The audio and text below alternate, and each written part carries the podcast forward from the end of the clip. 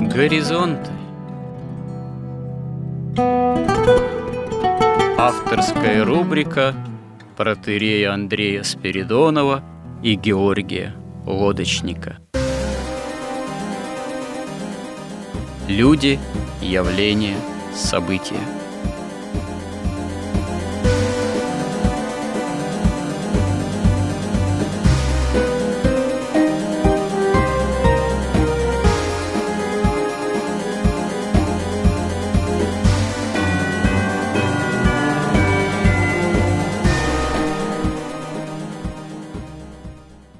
Добрый день, уважаемые радиослушатели. В эфире радио Благовещение.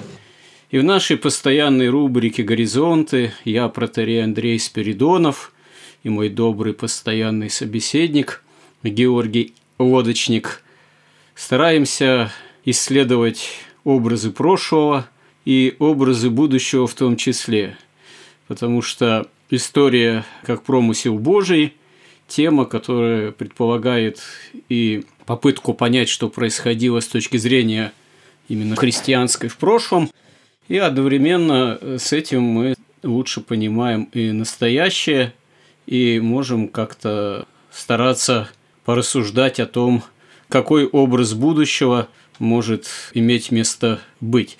В прошлый раз мы посвятили много таких критических слов и формулировок в отношении того общества, того государственного образования и нравственно-духовной составляющей этого образования, как Советский Союз.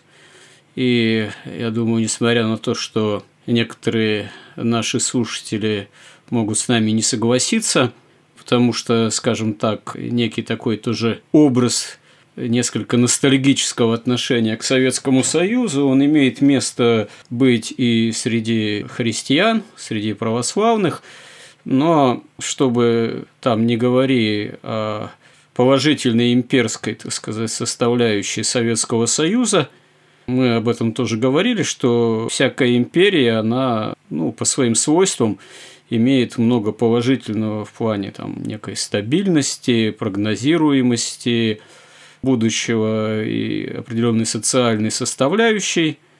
Это, собственно говоря, всем империям свойственно. Это было свойственно и Древней Римской империи, еще до принятия христианства в том числе.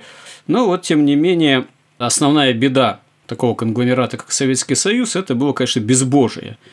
Идеология безбожная – коммунистическая идеология, несмотря на то, что в наше время современные приверженцы ее как-то пытаются ее изменить и уже говорят о том, что надо отказаться все-таки от безбожной составляющей, сугубо материалистической в этой идеологии. Ну, не знаю, как можно ее трансформировать в наши дни, это уже отдельная тема, но характерно, что все свои семь десятков лет истории никаких попыток отказаться именно от безбожной идеологии советские власти очевидным образом не предпринимали. И, собственно говоря, это было главной причиной и распада Советского Союза, и то, что, скажем так, христианский взгляд на историю этого периода России, советской уже России, вряд ли может окончательно, скажем так, согласиться с тем, что это было положительное явление, сугубо из христианской точки зрения, а не, что называется, вавилонское пленение, своего рода попущение Божье. И пришли мы к тому, что, в общем, да, если разложить смыслы по таким классическим названиям, кто виноват, то вопрос возникает, что делать. В принципе, мы уже ранее касались в некоторых наших сюжетах горизонтов этой темы.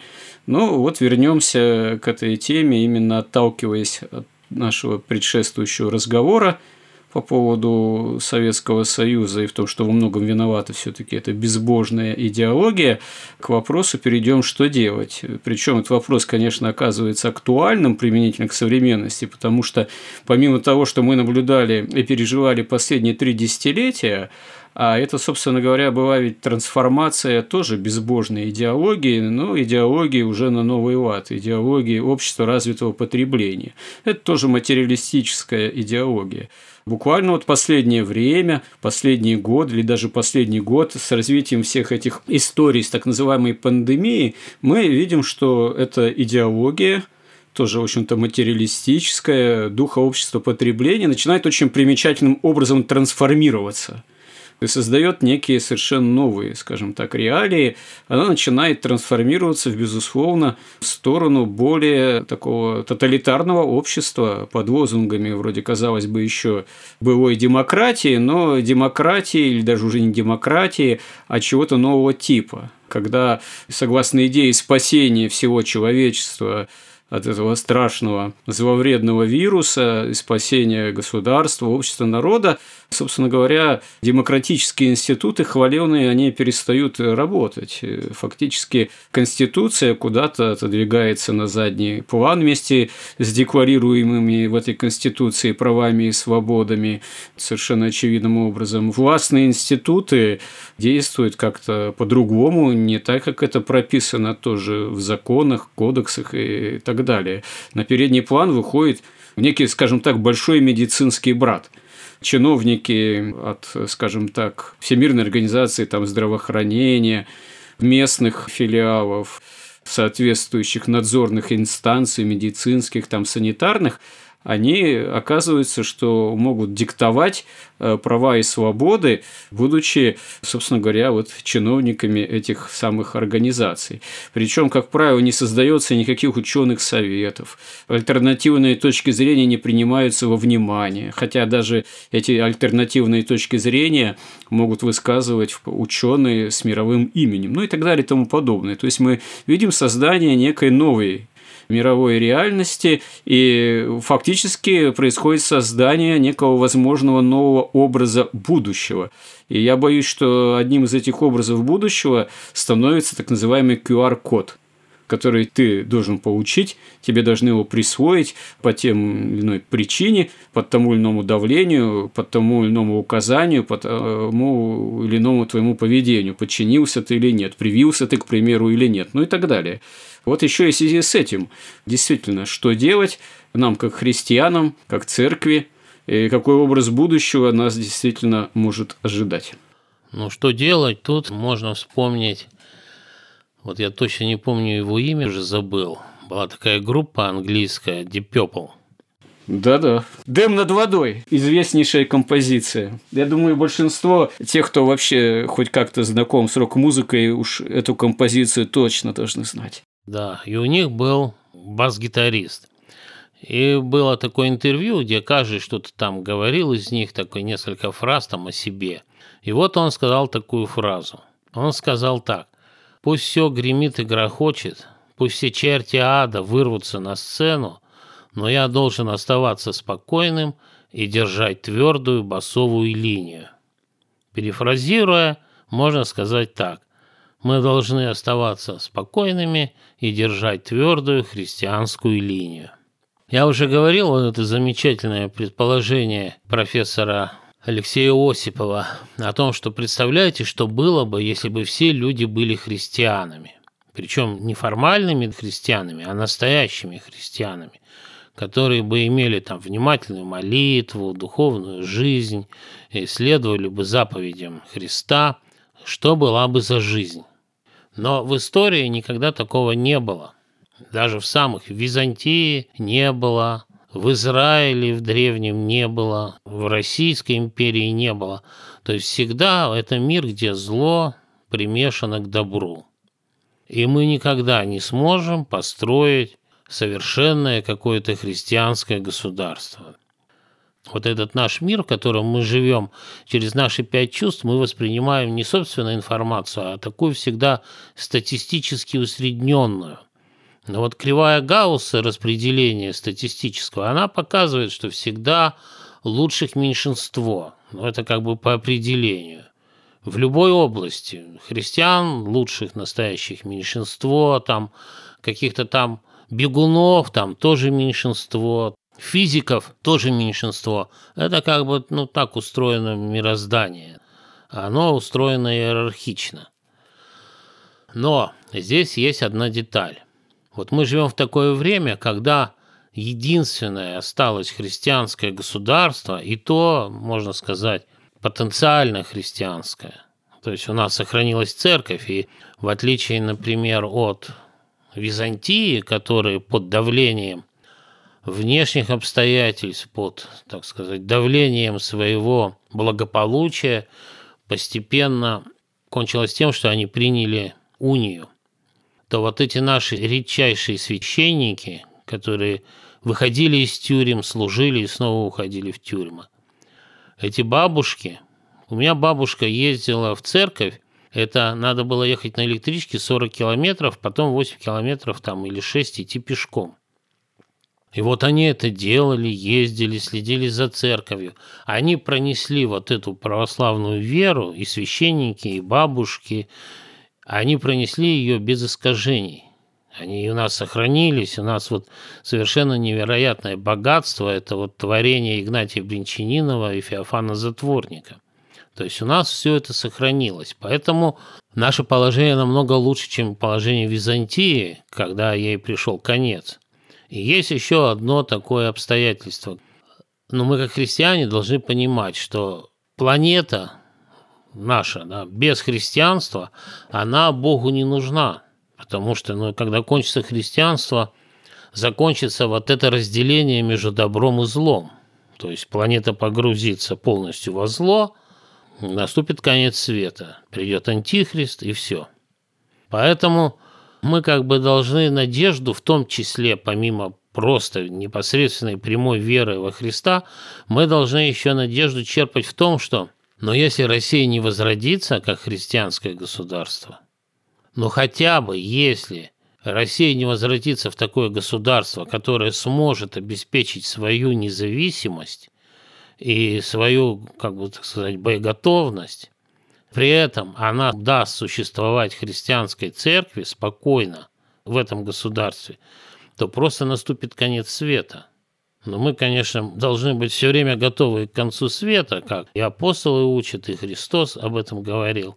Но все-таки есть еще одна надежда, что если бы дело шло к концу света, но при Ельцине, и если бы еще пришел бы там, не знаю, вот если бы э, вместо Путина избрался бы, как планировал Ходорковский, то уже бы от России ничего не осталось. Все бы уже давно закончилось. Там бы все шло по плану, восстание мусульман, всемирная резня – там Уральская республика уже выделяться собралась, уже напечатали уральские марки, уже привезли в хранилище. То есть все приготовились к какому-то разделению. Запад тоже приготовился к разделению, уже договорились, как поделят Россию.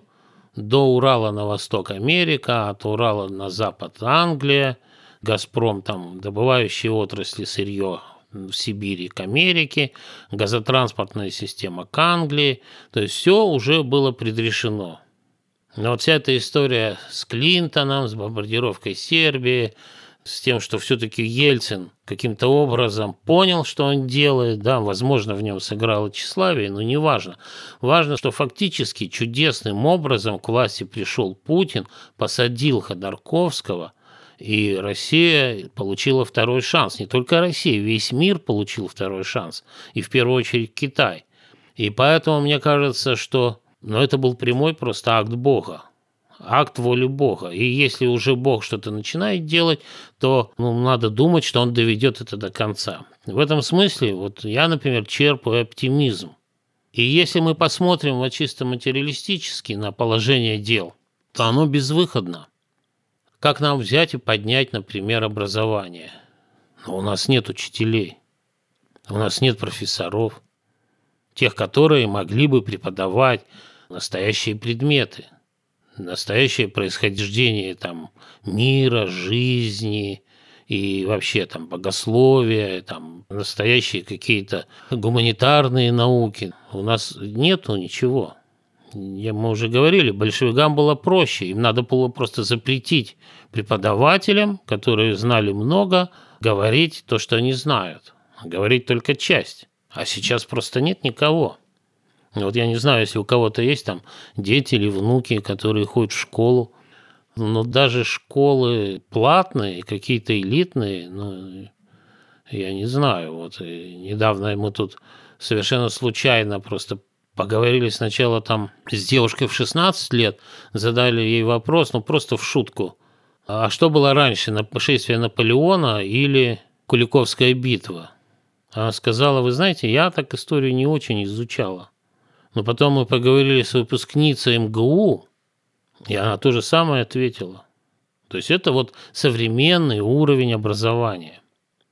Поэтому, ну, представьте себе, ну, где мы возьмем вот эти ресурсы, а без изменения образования вообще ничего невозможно. Потому что сейчас полностью доминирует вот эта либеральная, каббалистическая матрица отчуждения сознания у, людей, особенно у молодежи с детского возраста – и мы, нам нечем противопоставить, нечего просто.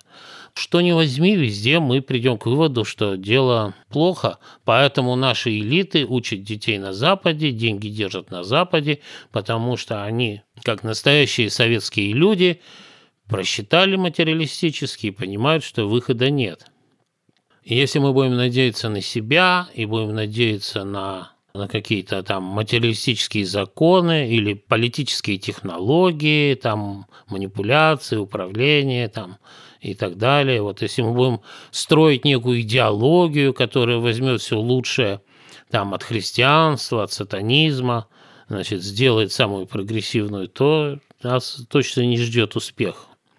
Но только упование на Бога, это единственное, что дает нам смотреть в будущее с каким-то оптимизмом, вот на мой вот взгляд.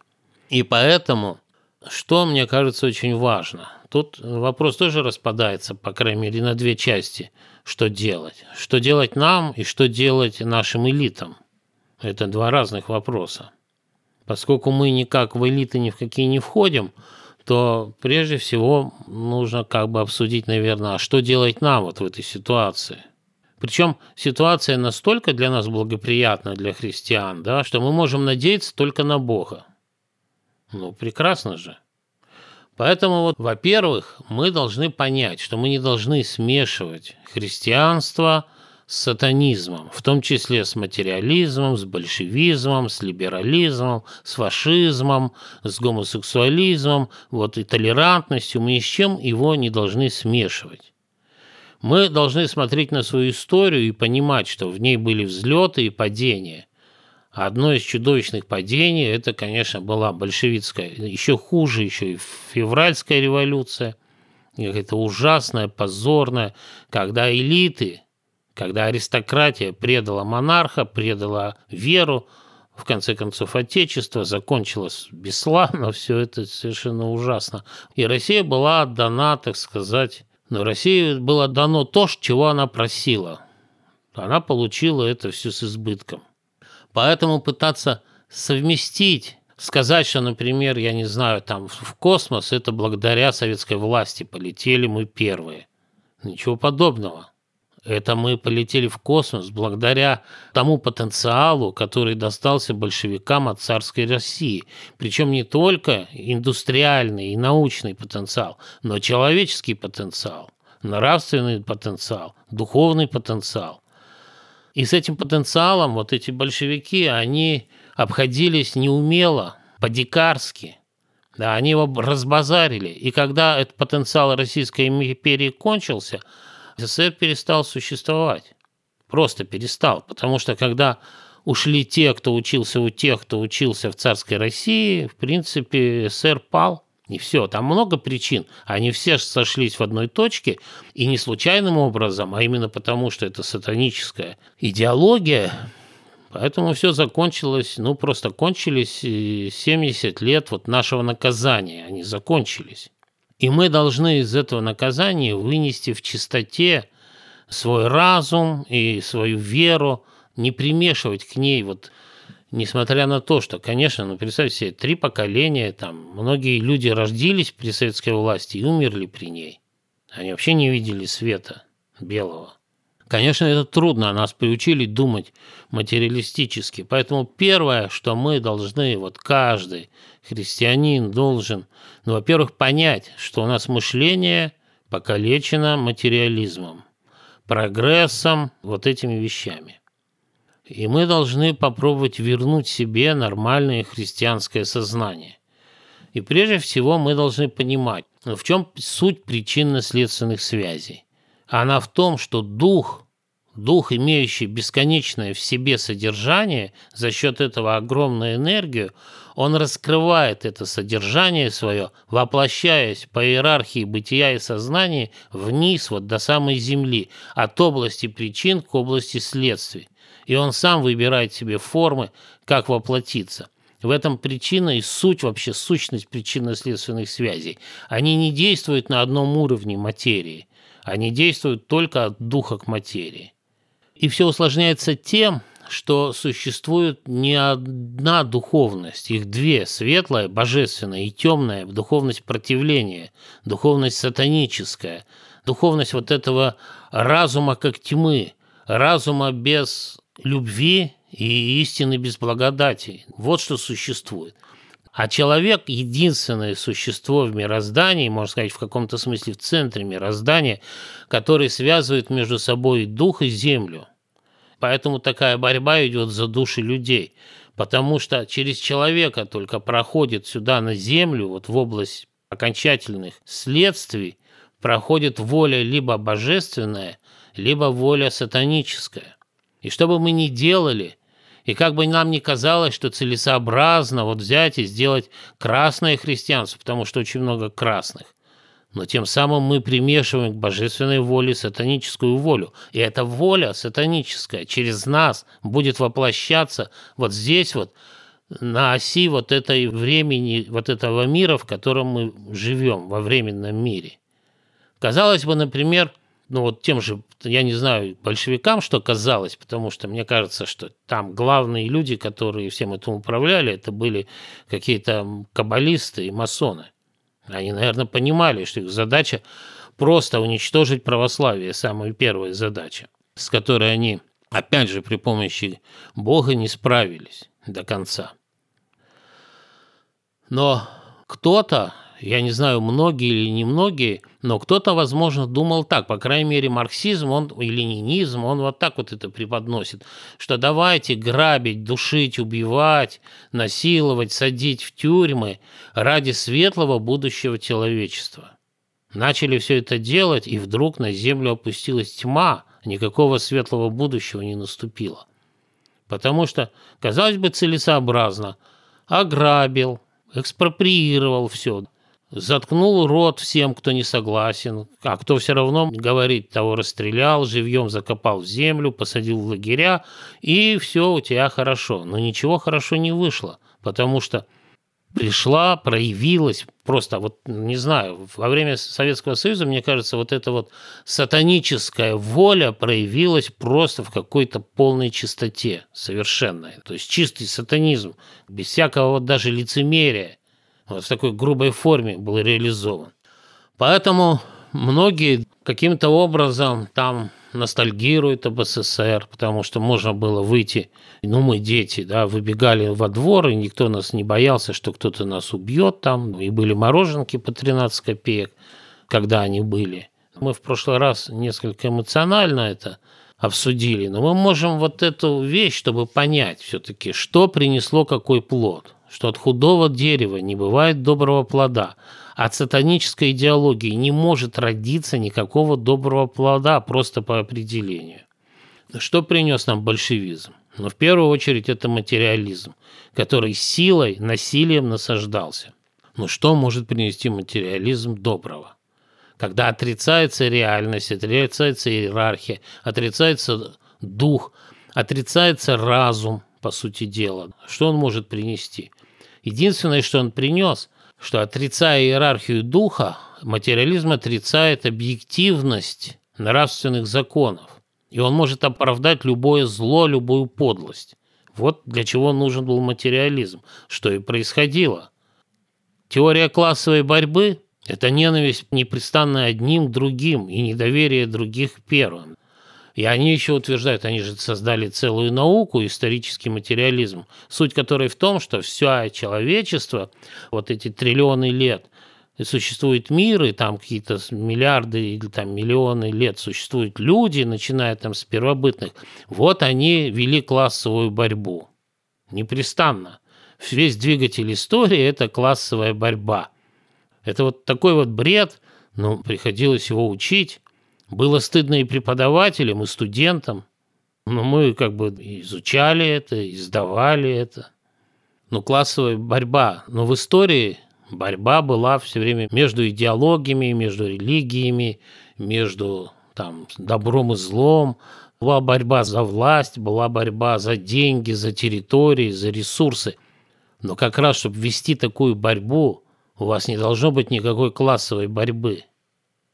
Потому что иначе как и произошло, Российская империя на самом взлете рухнула, как только началась классовая борьба. И оставалось руку протянуть до Константинополя.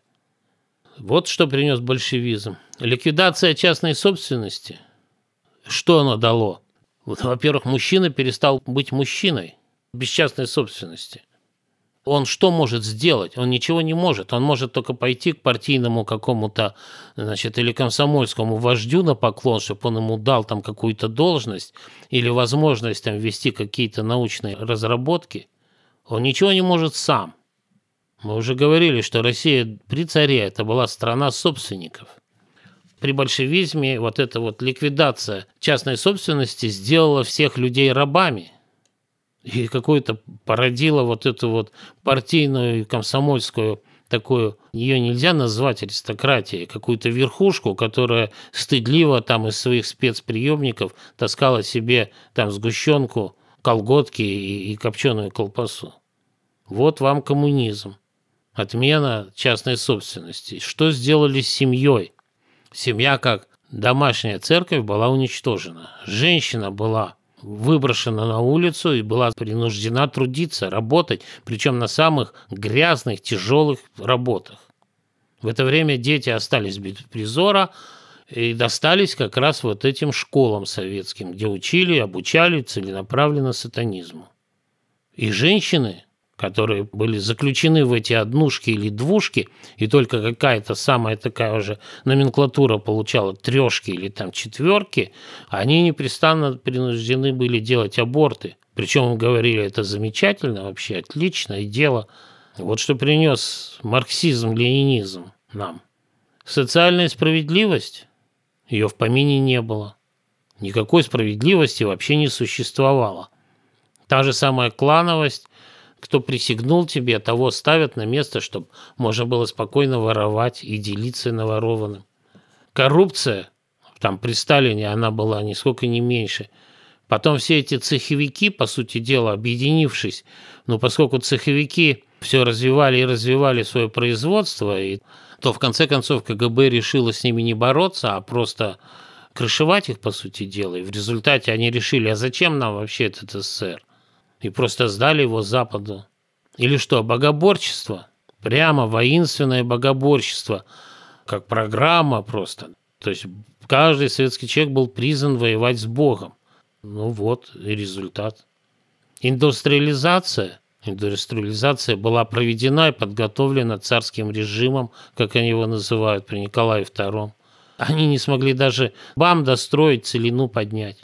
Они могли запустить спутник, и то его запускали люди, которые уже сидели в лагерях, в шарашках. Выиграли войну, но это выиграли войну и русские люди, которые еще не были воспитаны вот этими советскими комиссарами, которые учились еще в царских школах. Георгий, простите, но мне кажется, тут несколько уже повторяемся. Мы, собственно говоря, это обсуждали в прошлый раз применительно к Советскому Союзу. Вопрос все-таки в том, что имея вот это самое наследие, так сказать, соответствующее, и материально-техническое, и отчасти, несмотря на все попытки модернизации, и экономическое, которое все равно прямо связано еще с предшествующим, так сказать, советским материальным базисом, и имея определенную инерцию нравственно-духовную, с одной стороны, да, происходит возрождение церкви эти последние десятилетия, и возвращение многих к вере, к традиции, собственно говоря, именно православной. И при всем том, дух общества потребления, он, безусловно, является главенствующим, и об этом мы тоже говорили, что это, собственно говоря, связано с былым еще советским материализмом в том числе. Хотя, собственно говоря, этот дух общества развитого потребления, он пришел с Запада. Ну, так ведь и, так сказать, призрак коммунизма, дух коммунизма тоже пришел в свое время с Запада.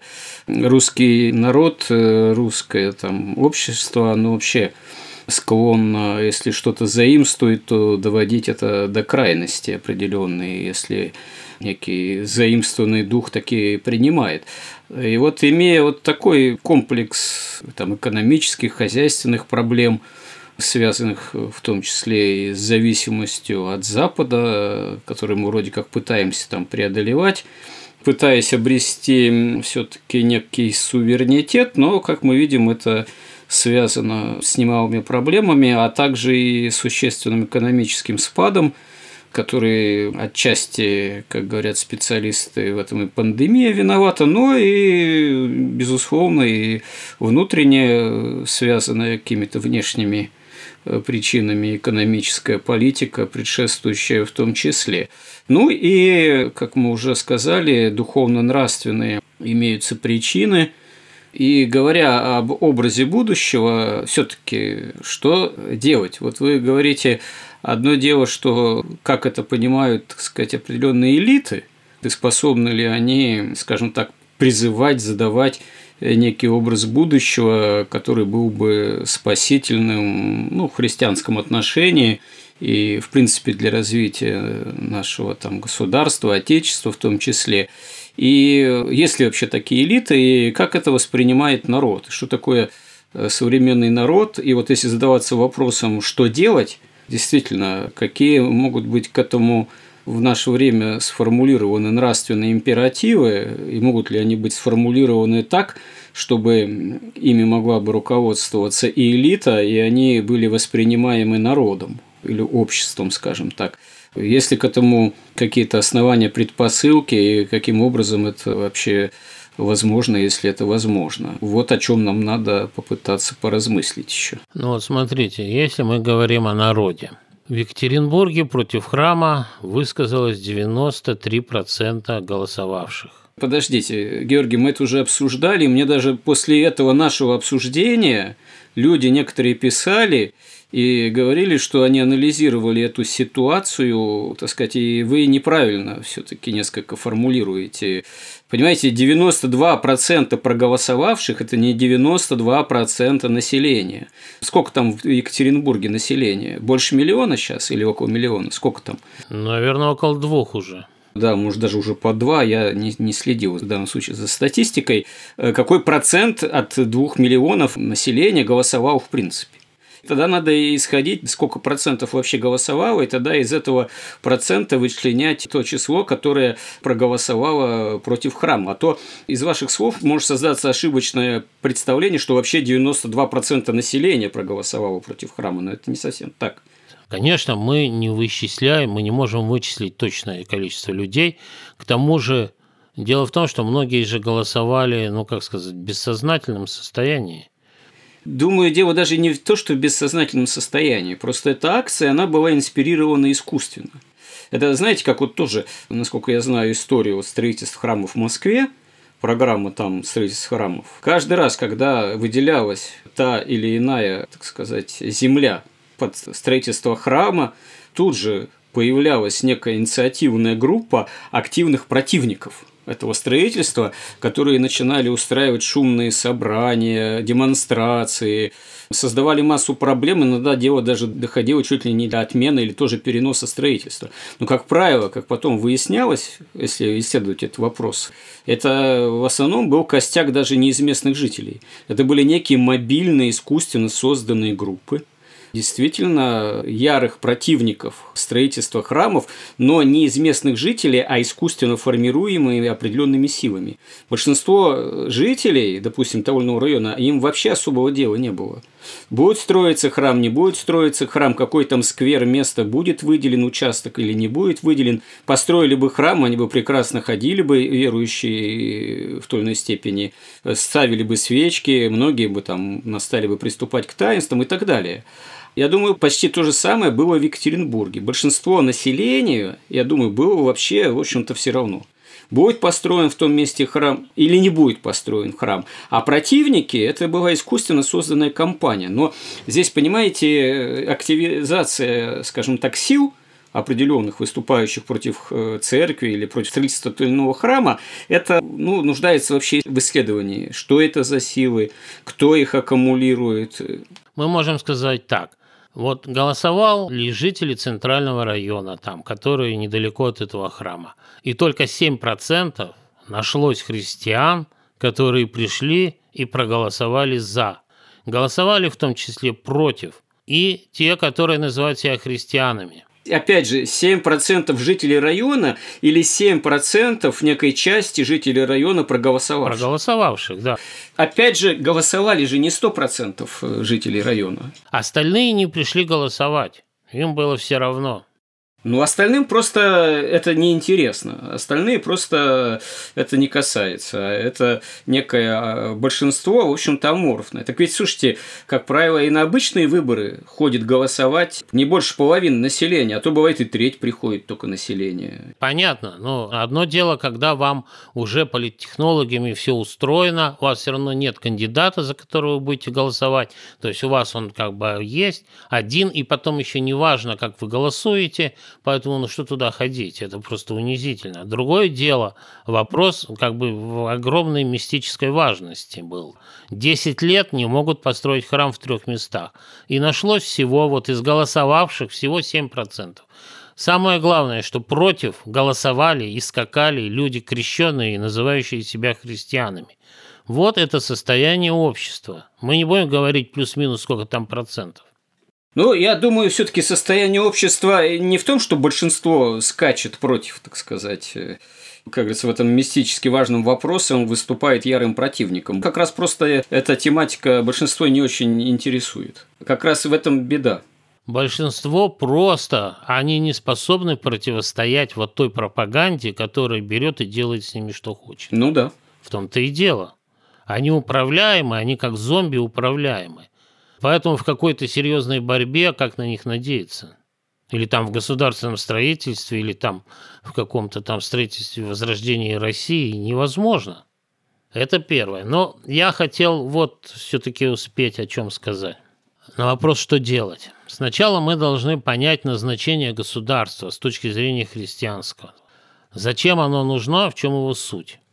То есть мы, во-первых, должны понять и постоянно не забывать такую вещь что государство нужно не для того, чтобы жить комфортно, и не для того, чтобы иметь лучшие там какие-то показатели по комфорту или там уровню жизни. По качеству жизни, ну, наверное, да, но не по чисто такому финансовому уровню.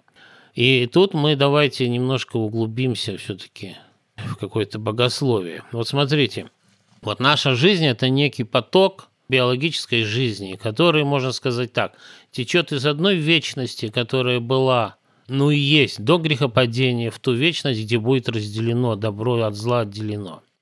И он течет, и по законам этого биологического вот этого мира, этой биологической жизни, вот этой социальной жизни, по всем законам этого мира этот поток впадает в ад, в конце концов. Для чего пришел Христос? Чтобы были люди, которые хотят спастись, и которые должны идти против закона вот этой биологической жизни, которые должны стремиться к духу, которые должны воспринять вот эту божественную жертву Христа и принять от него помилование.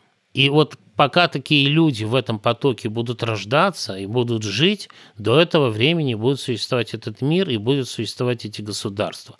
И задача государства – обеспечить максимальному числу людей возможность вот этого спасения.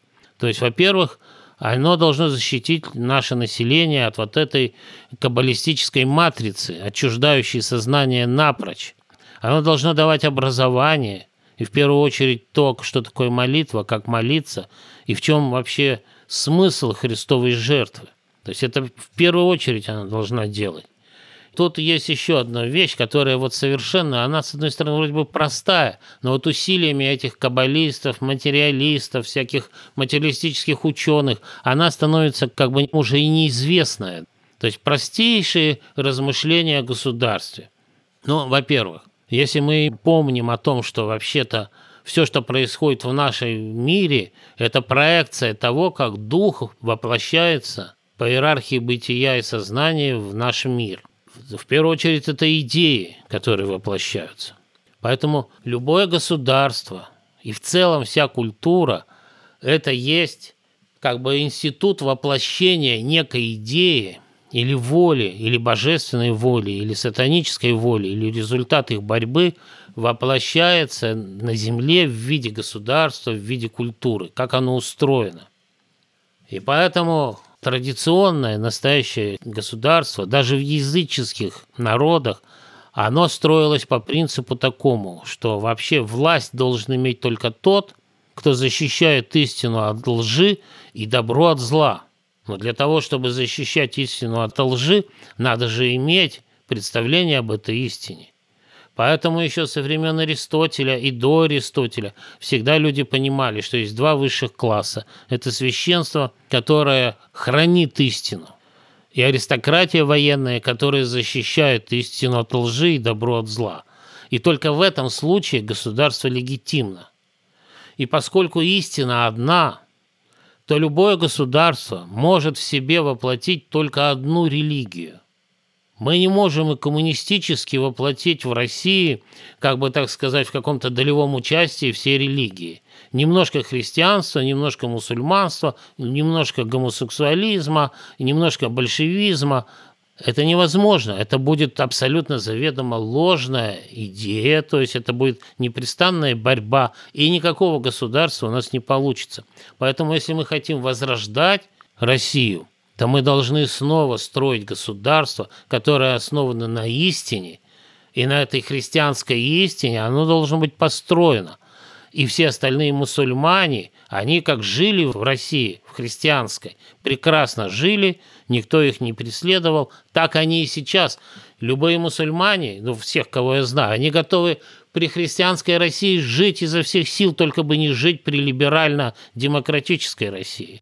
Но вы знаете, чтобы это стало возможным, что вы говорите, это надо кардинально менять, в том числе Конституцию. И у нас ведь государства, да и большинство современных государств э, западноевропейских, они являются декларативно-светскими все-таки. Вот я как раз э, хотел этим закончить. Что великая ложь и подлость и изобретение вот этих вот масонов и каббалистов заключается в том, что, ребята, религий много – а государство-то одно. Давайте сделаем светское государство, которое будет как бы над религиями, как бы над истиной. Понятно, но я боюсь, что эта идея, она достаточно утопична, потому что Вряд ли сейчас в современной России найдутся такие законотворческие силы, которые прямо начнут декларировать цель, что Россия должна вновь стать, ну, фактически православной там монархией или что-то еще в этом роде. Отец Андрей, вот смотрите, я с самого начала с этого начал, что, конечно, у нас нет таких сил. У нас нет таких элит, у нас нет такого народа, и на что мы уповаем. Вот как пришел Путин чудом, на такое же чудо уповаем и дальше. И мы надеемся, что, может быть, и Путин сам вот это все поймет и станет христианином, и у него есть духовные отцы, и они каким-то путем будут уже, руководствуясь политической целесообразностью, медленно это превращать. Я бы несколько на другое обратил внимание. Мне кажется, что в этом смысле уповать на одно какое-то лицо, которое находится там во главе государства, что что-то переменится в его уме и сердце, и он поставит целью сделать, там, допустим, государство православным, это тоже несколько утопично, потому что, в принципе, в большинстве случаев бывает так, что от одного лица вообще это не зависит. Но если мы посмотрим на историю, то именно так и происходило. Тот же святой Владимир, тот же святой Константин. Я понимаю, я так и подумал, что вы сейчас про Константина Великого, но это происходило тогда, когда было на кого еще и на что опираться, так сказать, тому же Константину Великому. Вот наша задача как раз в том и заключается, чтобы можно было Богу и Путину, или кто будет вместо него, на нас опираться. Вот в чем наша задача. Я хочу только успеть сказать следующую вещь, что светское государство, которое стоит как бы над религиями, это тоже религия, но это религия выгоды. Это государство, где выгода стоит на месте истины. Это религия денег, и это власть денег, это власть тайная, анонимная и совершенно тотальная, которая полностью управляет там Западом и, наверное, вообще три четверти планеты подчиняются небольшой кучке вот этих сатанистов. Я хочу, чтобы мы-то это понимали хотя бы, мы хотя бы не верили в светское государство. Мы это кто? Мы с вами вдвоем э, русская православная церковь, те, кто в нее входит, да. Так э, этого недостаточно. Это очень небольшая часть народа. Смотрите, я что хочу тоже заметить в завершении же. Понимаете, нужно искать какие-то формы разговора, формулировки э, в отношении к обществу и народу, церкви, соответствующие миру миропониманию того же народа и общества. Пока я вижу, что между современным обществом развитого потребления и церковью все-таки есть очень большая разница в миропонимании, а скорее даже есть и недопонимание. А есть еще и большие претензии к церкви. Может быть, они объективно таковы, потому что по-другому общество и не может воспринимать нравственные требования церкви. И здесь мне, знаете, что представляется еще? Вот взять э, русское общество 100 лет назад, 150 там, лет назад. Вот же вам православная монархия. Вот же, казалось бы, все рычаги воздействия э, на умы и сердца. А, а каково велико развращение было аристократии, дворянства. Последний государь императора, имея, казалось бы, определенную полноту власти, он оказывается в одиночестве. Господа большевики какая-то небольшая партия, когда провозглашает лозунги «землю крестьянам» там и так далее, «фабрики рабочим», ну что, крестьяне же ведутся на это, рабочие ведутся и так далее и тому подобное. Победа в гражданской войне, допустим, тех же большевиков, она же не случайна. А что крестьяне, 80 с лишним процентов, э, действительно понимали в большой политике? Им э, что провозгласили, они то и приняли. То, что им показалось ближе, то, что их распропагандировали, что царь там кровавый, царица предательница, то они и поверили. Это тоже в своем роде аморфная масса была, способная быть распропагандированной и направленной. И те, кто это творили, они знали, как это делать, какие применять способы, методы, какая должна быть с их стороны идеология и пропаганда. Так и в наше время же, вот вот вы приводили пример, да, что там столько-то процентов проголосовало против строительства в храме в Екатеринбурге, ну так это ж тоже воздействие определенной пропаганды, тоже воздействие определенных лозунгов. Нам что делать?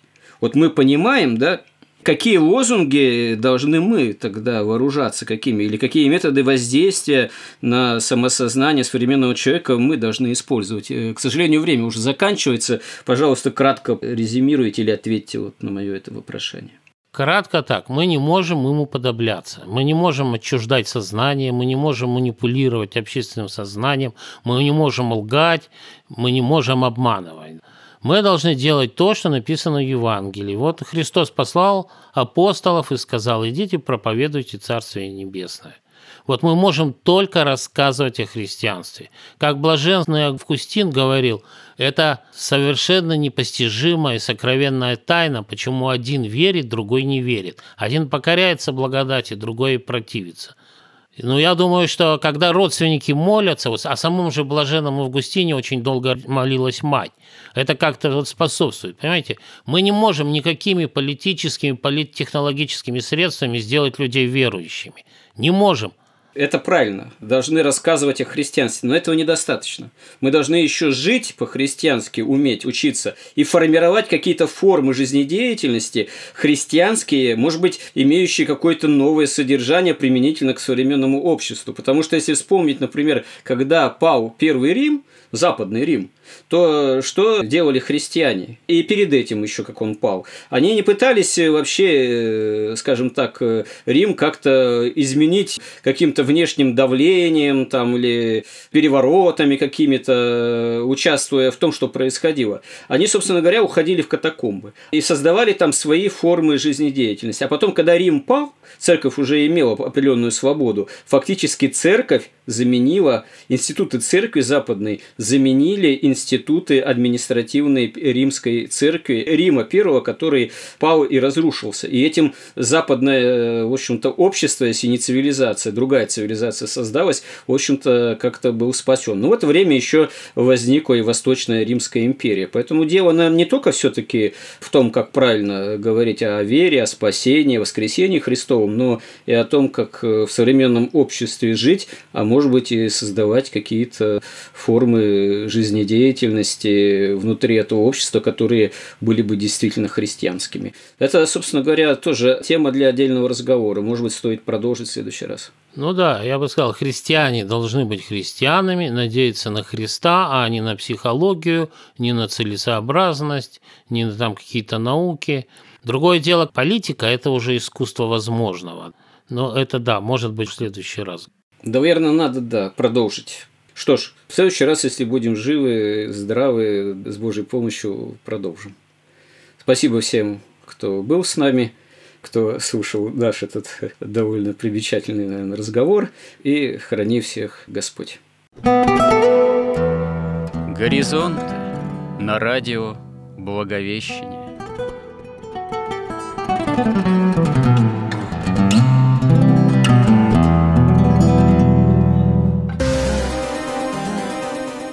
Разговор вели протерей Андрей Спиридонов и Георгий Лодочник –